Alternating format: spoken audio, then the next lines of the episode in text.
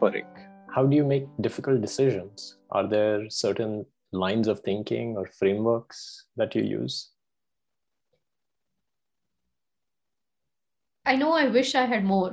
I, I, struggle with making difficult decisions, and um, I am not very comfortable with the feeling that this was an arbitrary decision. So I tend to look for consistency, um, and frameworks are a nice way to have consistency. And so I really wish I had more frameworks. I don't feel like I have enough.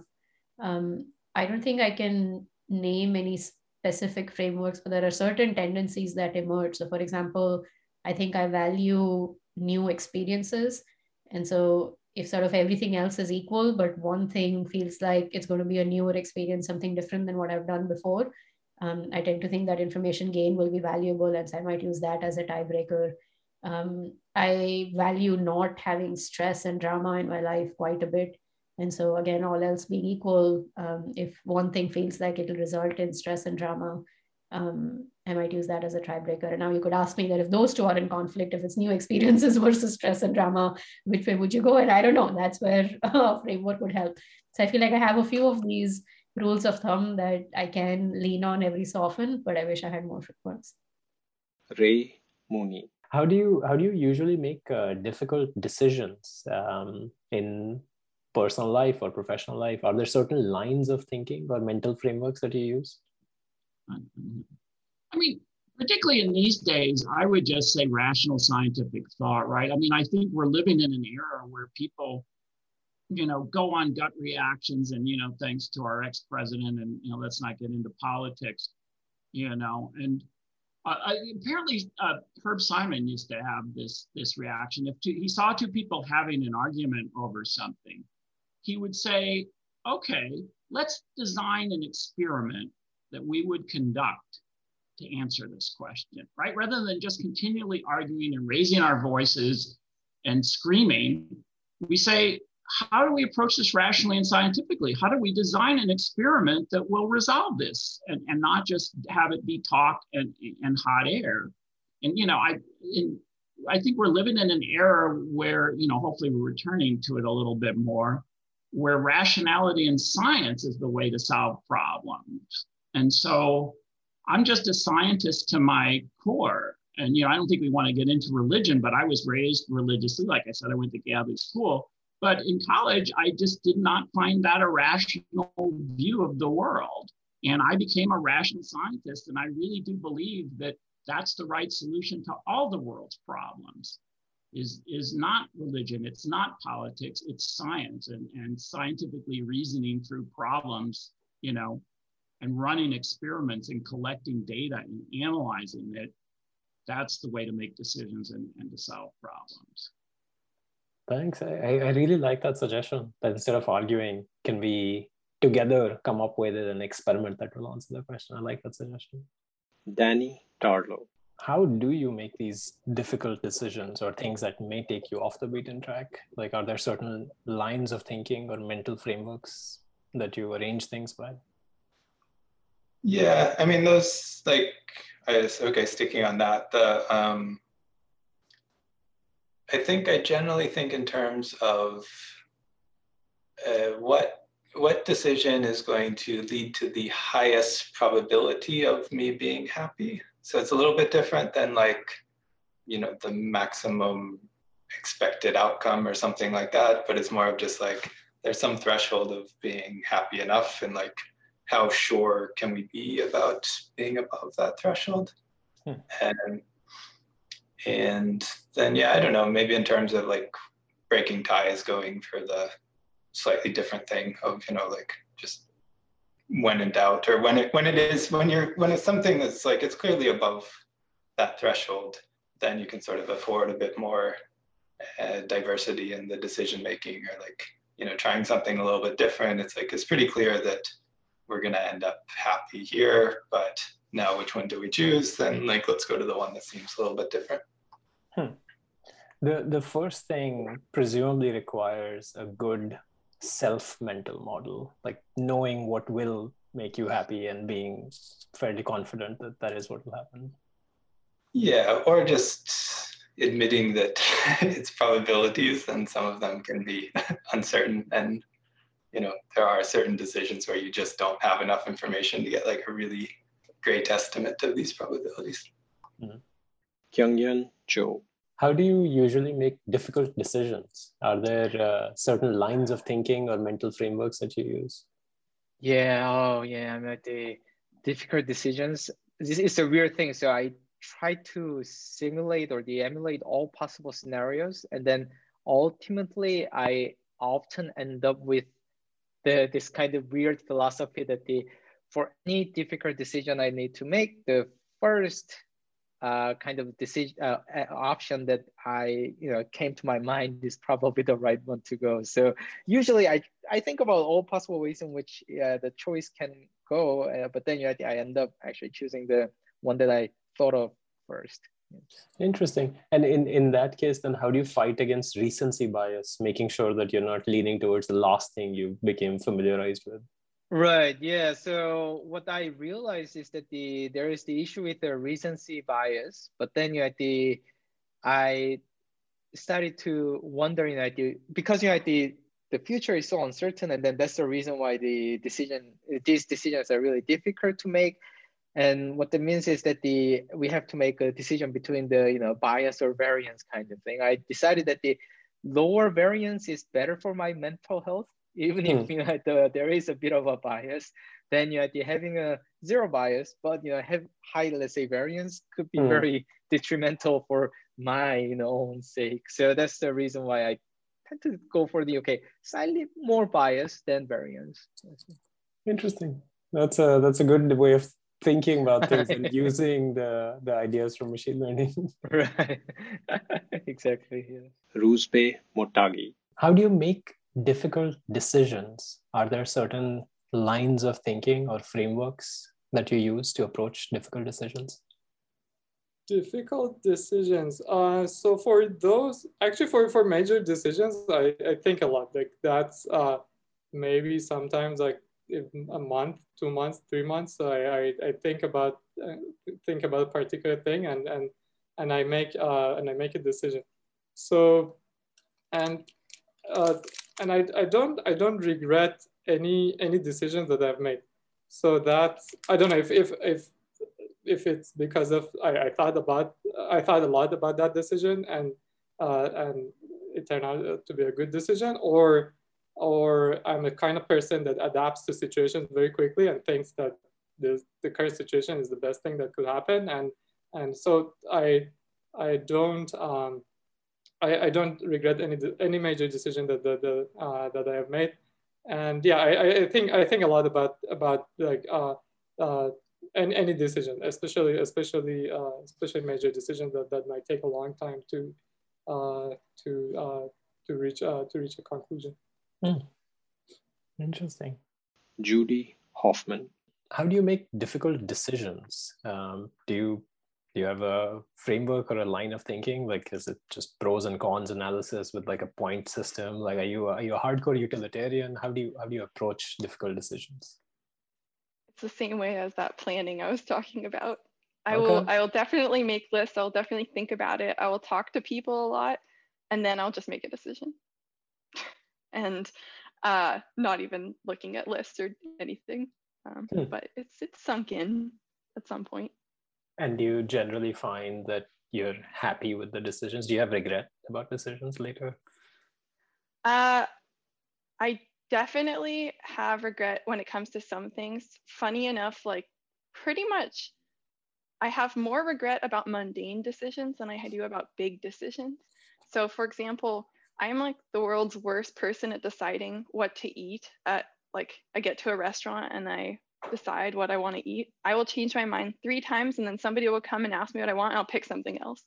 And then I will just think to myself, oh, it would have been so good if I'd picked that other thing. Um, but weirdly, about big decisions, like I don't know which job to take or w- which house to buy, which car to get, it's like there's no big deal. Like you just, I can just make the decision and it's fine. Interesting. And would you rather have it the other way around? Or are you happy? Probably with- not. Yeah. Probably not. I'm, I'm okay with it. It's really not that big a deal. It's just, uh, you know, in the moment, my definitely my my friends and family know this about me. They're like, Mm. take the menu away. Don't let her think about it anymore. Interesting. Andrew Fitzgibbon. How do you usually make difficult decisions? Uh, are there certain lines of thinking, or frameworks that you approach problems by? Interesting. Um, I I often say I think really slowly. Like it'll, I often need need to say, okay, that's going to be all weekend, and and this is something that I would do at the weekend, right? You know, I, I- as I said earlier, I do like to separate um, uh, work and and non-work life, um, but I do like to just let things settle for a while. So that strategy one is wait, right? And that's not always available. Sometimes a difficult decision needs to be made in a hurry, or whatever problem you're trying to solve will get worse. Um, so first of all, wait. Um, and then second of all, just um, so I'm really bad at chess because I kind of uh, think forward the move I want to make, and then I'm supposed to think about all these other lines of of uh, attack, and I can't be bothered because like there's this one that I really like, so and I keep going back to that one instead of doing the other ones that I should be doing. So I do try and force myself to play forward the the different rollouts and try to say right if this happens then this happens then this happens. Right stop thinking about that. Now say if if i didn't take step a you know um, so kind of formalize the tree search i think is is i need to do that otherwise i'll just keep thinking of the thing that hopefully will work and that's no good Georgia Gkioxari. How do you make difficult decisions uh, when you're faced with a with the decision that can have a few different choices? Are there lines of thinking or frameworks that you apply to make difficult decisions? Yeah, um, y- yeah, I do. You know, I think that one thing that I've struggled a lot in the past with when it comes to difficult decision is to not allow my hot headedness to, um, to, uh, you know, define how I decide. And this comes along with the overthinking in the sense that I, I have gone through stages where I, I want to be calm when I make a decision uh, and I want to be very sort of give it give it time, not time to think about it, but give time to cool off and um, I feel that time is like a very I don't know it's like a magical thing where it gives you perspective even though you're not trying to you know make complicated thought processes and you know and read or try to get perspective in any other active way. It's just like time does its thing. Hmm. Um, so I really try to do that, and then I I tend to. I, for example, like I feel that the most difficult decision I had to make in my life was to move away from home when I was like go half a globe away to a country I've never been before. That I don't. The language is not like my native language. Um, and back then, I felt that I I thought this through, and I knew I wanted it, and I knew the risks, but and I sort of said, you know, like don't you don't want to regret this. Hmm. Hmm. So I'm like that's a thing. Like I don't want to think back and say, oh shit, I should have done that. It's fine. We're all adults here. so is, is, is minimizing regret uh, or minimizing, Minimizing re- future regret? Yeah, I think so. I think so. Hmm. I think so. That's how I also agreed to be a program chair, Okay. Yeah. Makes, makes sense. Makes sense. which was Um, also a difficult decision, I have to say. You know, like, you know, and anytime that you you're doing something that is outside of your comfort zone, I feel that's a difficult decision. Akshara Rai. How do you make difficult decisions? Um, are there certain lines of thinking or frameworks? Uh, do you end up making pros and cons lists? How do you approach difficult decisions? It's a good question. Um, for me, difficult decisions, um, I can, yeah, I, I need to write them down. So I kind of write a diary, and it's not so organized as a pros and cons list. It usually starts out as a crazy jumble of things in my head. Hmm. And then as I go down, I'm like talking myself down and thinking of, okay, what the options are and what the um, you know, different situations are, and then what is the best action to take here. And then, yeah, uh, once I have narrowed it down to a couple of actions that I could take, I always talk to my husband and, you know, bounce them off of him to get the sanity check on what makes sense here. Sure. Subbarao Kambhampati. How do you make uh, decision, difficult decisions? Are there certain lines of thinking or frameworks that you end up using a lot? So, I mean, decisions in general, general life, professional decisions, sorts of things. Yeah, so I actually, I'm a very indecisive person. Um, and, and the strangest thing is that my dad used to say this when I was in elementary school. And I still can't understand. I asked my dad, what decisions did I have to make that you could see that I was indecisive? I mean, it's like, what do we do? You're an elementary school kid. What, what, somehow, what shoe to wear, what bottle to take. I don't know. I don't know, but somehow he found it. He, I remember still he saying that you, you that I was indecisive, and I still am quite indecisive. The interesting thing, however, is for the biggest most essential things in life, it's just, I don't have a problem at all. It's like the strangest thing. I mean, like you, you would think that somebody like me would have trouble figuring out who to go out with or who, which students to hire, etc. Um, the big, big things somehow I essentially have much simpler time. Sim- smaller things I spend way too much time trying to optimize because to some extent big things can't be optimized i mean there's no such thing as i mean despite this is the strangest part right i mean we all work in you know all these things on ai etc it's like if you're actually trying to make this is what i tell my students too that finding an optimal solution for an incompletely specified world is no good because and you're wasting your time, but essentially it could be arbitrarily suboptimal given the things that you don't know, both about your own rewards and about the world around. So to some extent, you have to go with your gut instincts in those cases. And the simple things like should I take this flight or that flight, those can be optimized. So I waste a lot of time on that. You know, uh, in fact, I, I saved a whole bunch of time over the pandemic because I didn't have to make you know, which flight to take kind of decision because none of us was flying anywhere.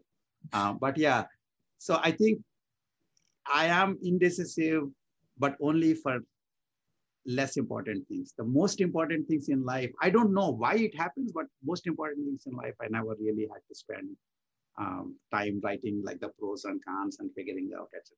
It's just, mm-hmm. yeah. Adriana Kovashka.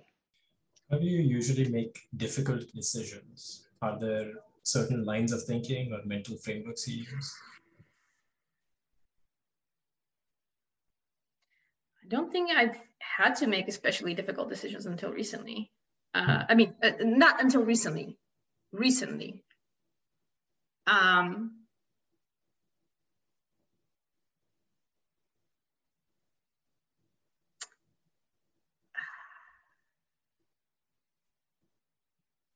and you, do you have uh, do you recollect how you made them in the past?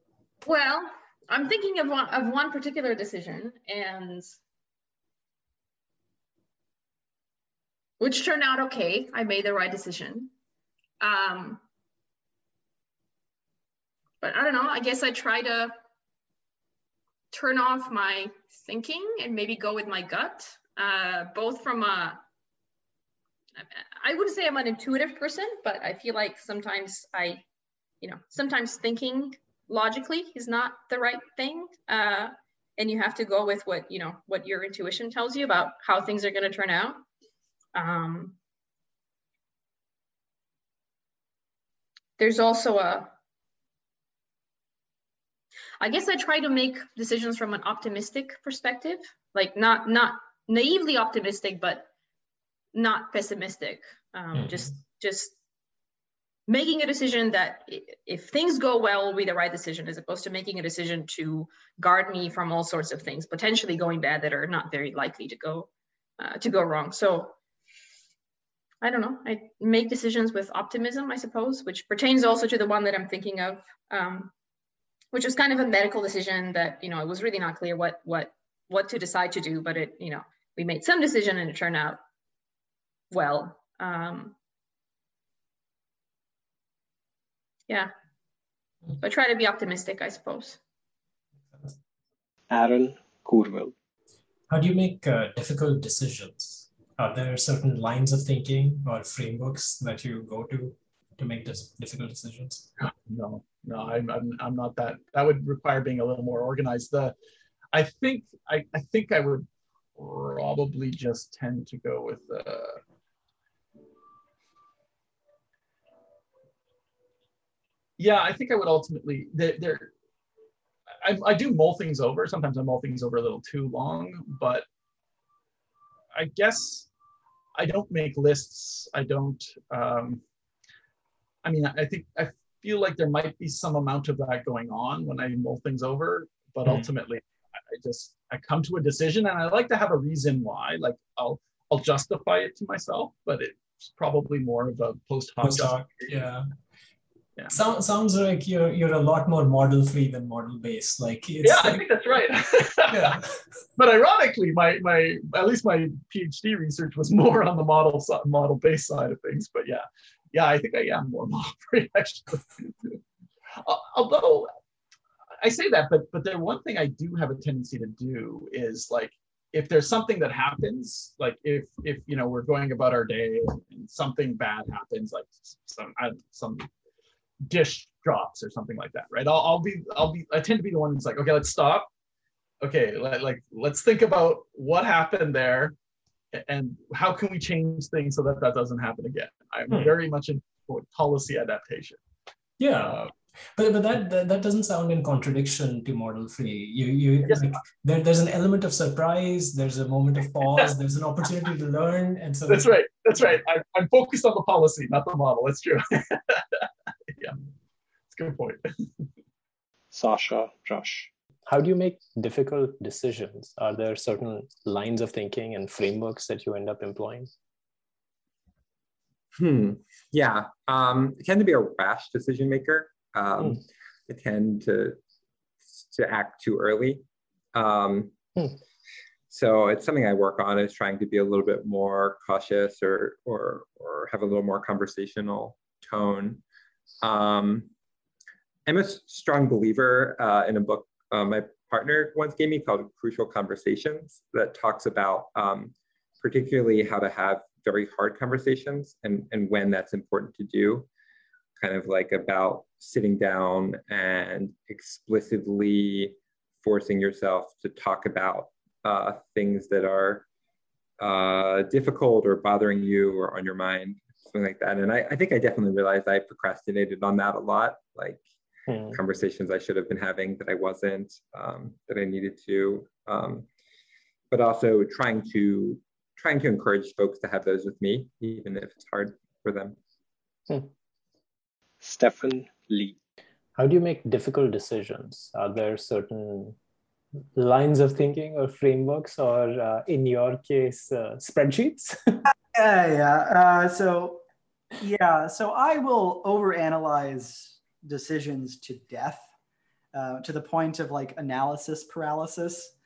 Um, and then I feel like the actual final decision ends up being a gut decision uh, based on just like trying on decisions. So that, that is something I will do and put into practice. Um, is I'll just pretend like I've made up my mind and not tell anyone, but just carry that mentality around in my head for a day or two and start thinking about like what would be once you've gotten that part off of yourself Mm. What would you do next? Like you start thinking about moving and your, you know, your new colleagues or whatever, um, or you know what what research you're going to pursue.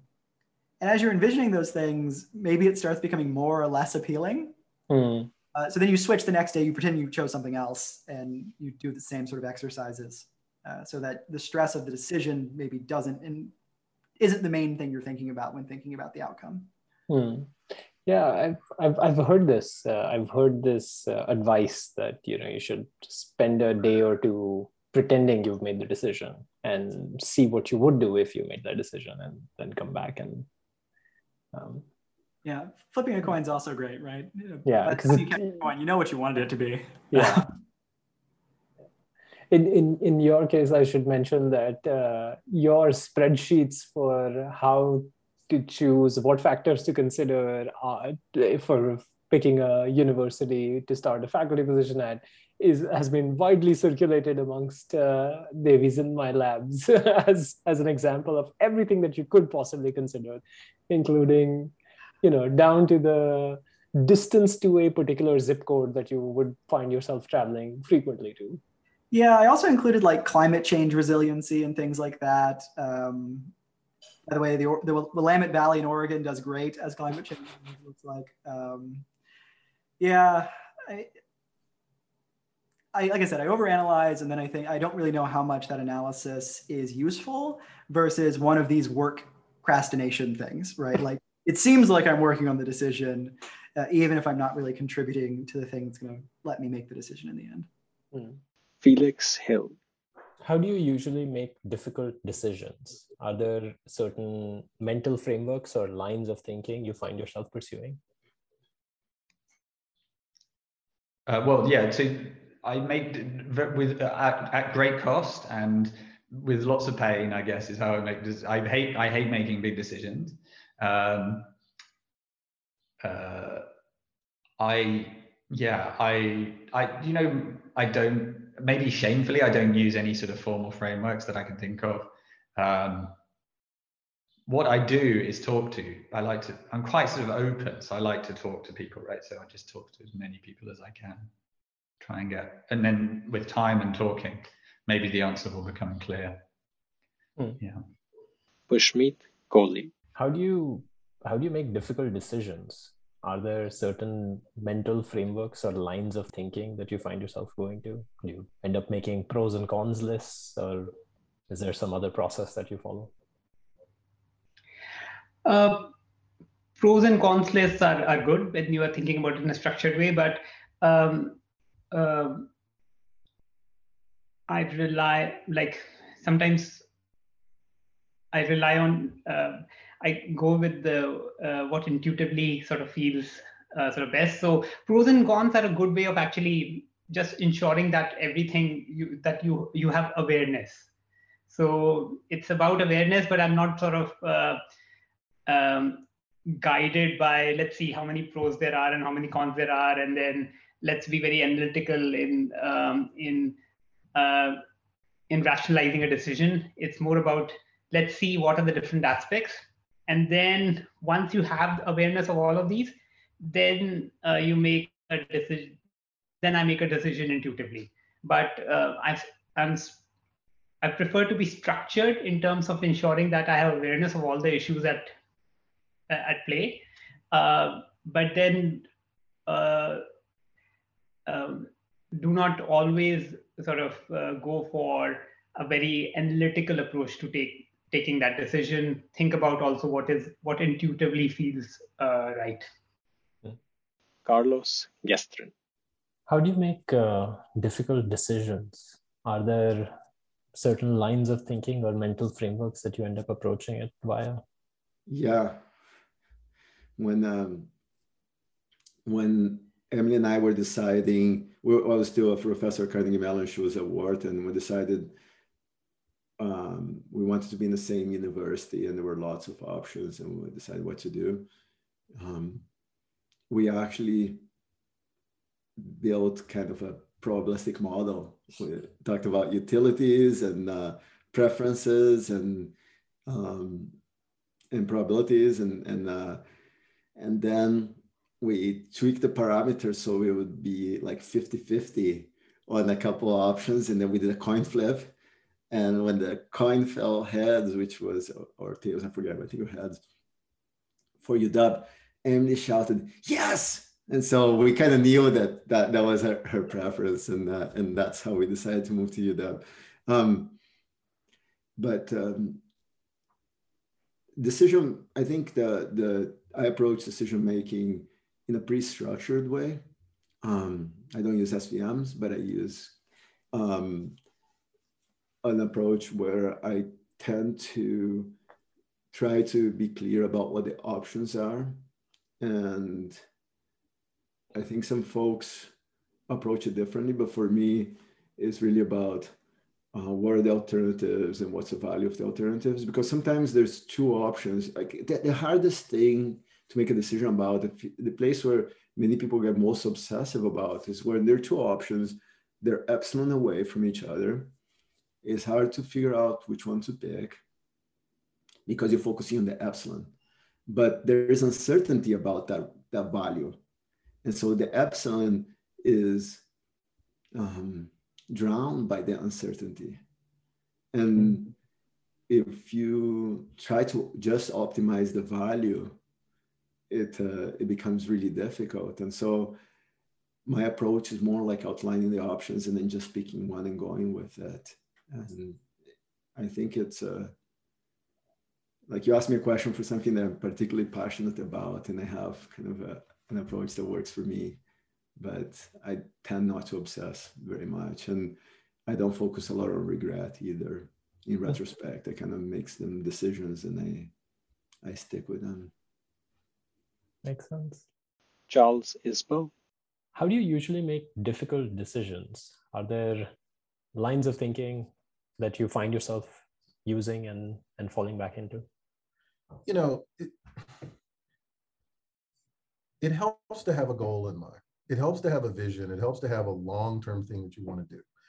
This is what I'm trying to accomplish. These are the things that I can always fall back on. So, you know, if there's one thing I care a lot about, at least in well, even in the research side of my life, it, it's about vision. There's this thing I'm trying to do, and it's okay if it's going to take decades or if it's going to happen long after I'm gone.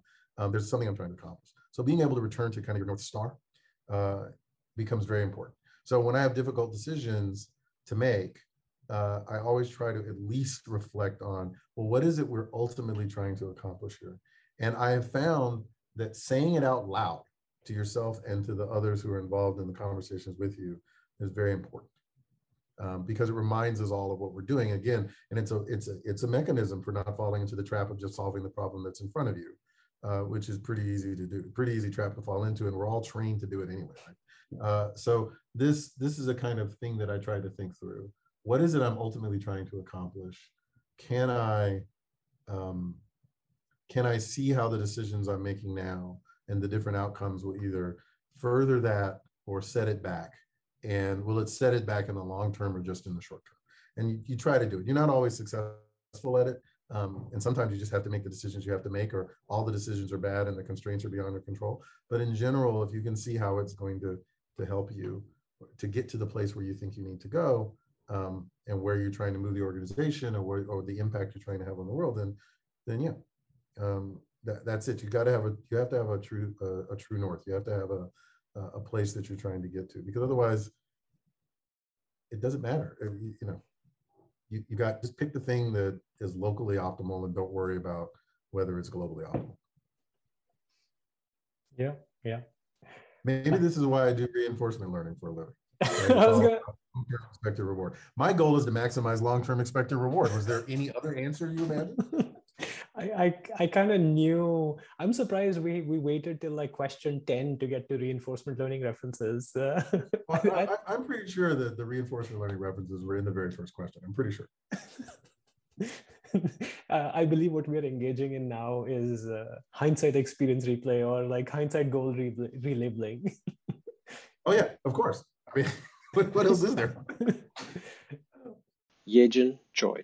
How do you make difficult decisions? Um, are there lines of thinking or mental frameworks that you find yourself using? Like, how did you choose grad school over the software profession? Where do you work now? Or, or any other difficult decision that you may have made? Um, uh, I probably just go by gut feeling, what I feel more excited about, because um, I have to live with that decision, and I better be at least feeling excited about it, as opposed to. I think one thing I am not very good at doing is doing it because others think it's a good idea, and I should do it because others will think highly of me as a result when I don't enjoy doing it. I, I just can't. So hmm. mostly, mm. um, yeah, I, I, just go with uh, what I feel like more. Just hmm. follow mm. my heart. Um, and do you end up uh, struggling with regret, or is that not generally how you find yourselves thinking? I very rarely ever regret with my decision. Hmm. I mean, I regret that I didn't work harder, perhaps more vaguely, but not with a particular life decision. Because I feel like, I mean, if it was a silly thing that I did in the past, probably that was just the best I had anyway. I mean, maybe I needed to try something and see it for myself to realize that it was bad idea. Hmm. Like, why did I do minor in operation research back in Cornell when everybody warned that it's too much of a math and I, I had to, uh, they required um, prerequisites. So we were required to take PhD level uh, math and, you know, statistics classes. And they assumed that I took their undergrad level classes, which I didn't. I mean, ha- hadn't had a chance to take such classes back in my university when I was um, CE major, not CS. So Hmm. all the more I didn't have access to that kind of a classes. So I was studying their undergrad textbook simultaneously. Mostly during the lecture, I have no idea what the professor just said. And then I'm going back to the chapters that include such unk words, like some theorem that everyone knows about that I don't. So I'm reading that and then uh, working on the homework and exam and everything. And also, I really didn't want to get help. So I really preferred that I solve everything on my own. So Hmm. it was hard. Um, but with more time, it, it can be done. It's just that, you know, I probably sacrificed something else in exchange, like uh, more time for research. Well, less time for research. Hmm. But um, I feel like it, it was important for me back then. So Interesting.